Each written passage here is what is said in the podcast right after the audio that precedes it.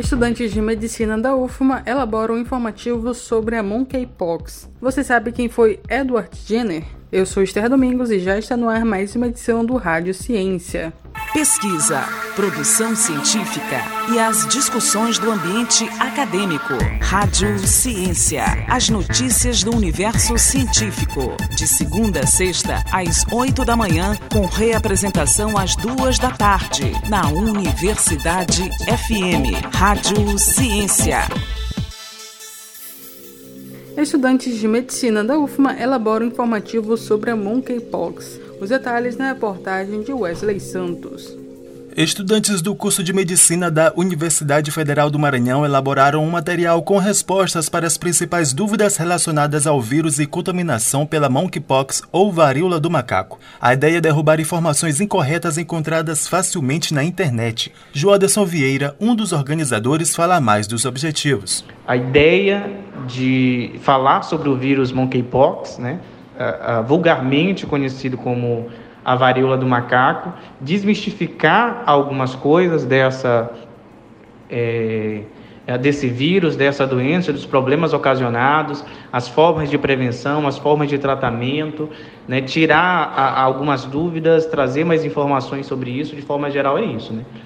Então, é, é pegar a literatura, pegar dados epidemiológicos sobre o assunto, é, fazer uma apresentação no sentido de trazer uma intervenção para a sociedade através dessas informações que foram juntadas através de pesquisa bibliográfica, da literatura sobre o assunto e informar a população.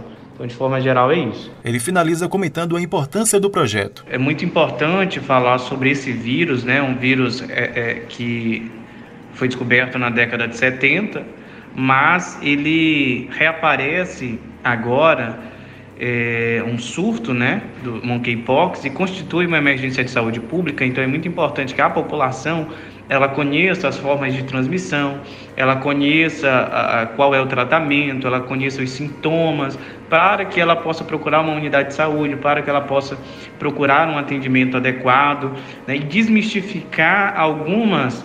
É, é, algumas informações distorcidas acerca da doença, acerca do problema, né? E, e, funcionar essa, passar essas informações como forma de prevenir, né? Essa, o contágio, a transmissão e também é, divulgar informações sobre esse tratamento, sobre onde buscar ajuda e como encarar esse problema é, que reapareceu. O material pode ser encontrado no link disponível no perfil MedUFMA 116 no Instagram da Universidade FM do Maranhão, em São Luís, Wesley Santos.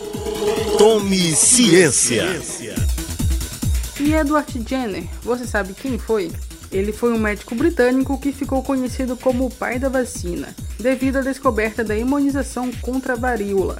Em 1770, escutou uma enfermeira mencionando que não contraiu varíola porque já tinha contraído a varíola bovina, fazendo com que ela ficasse imune à doença. Anos depois, Edward Jenner concluiu as observações e experimentos sobre esta imunização, resultando em homenagens, gratificações e prêmios. Você sabia?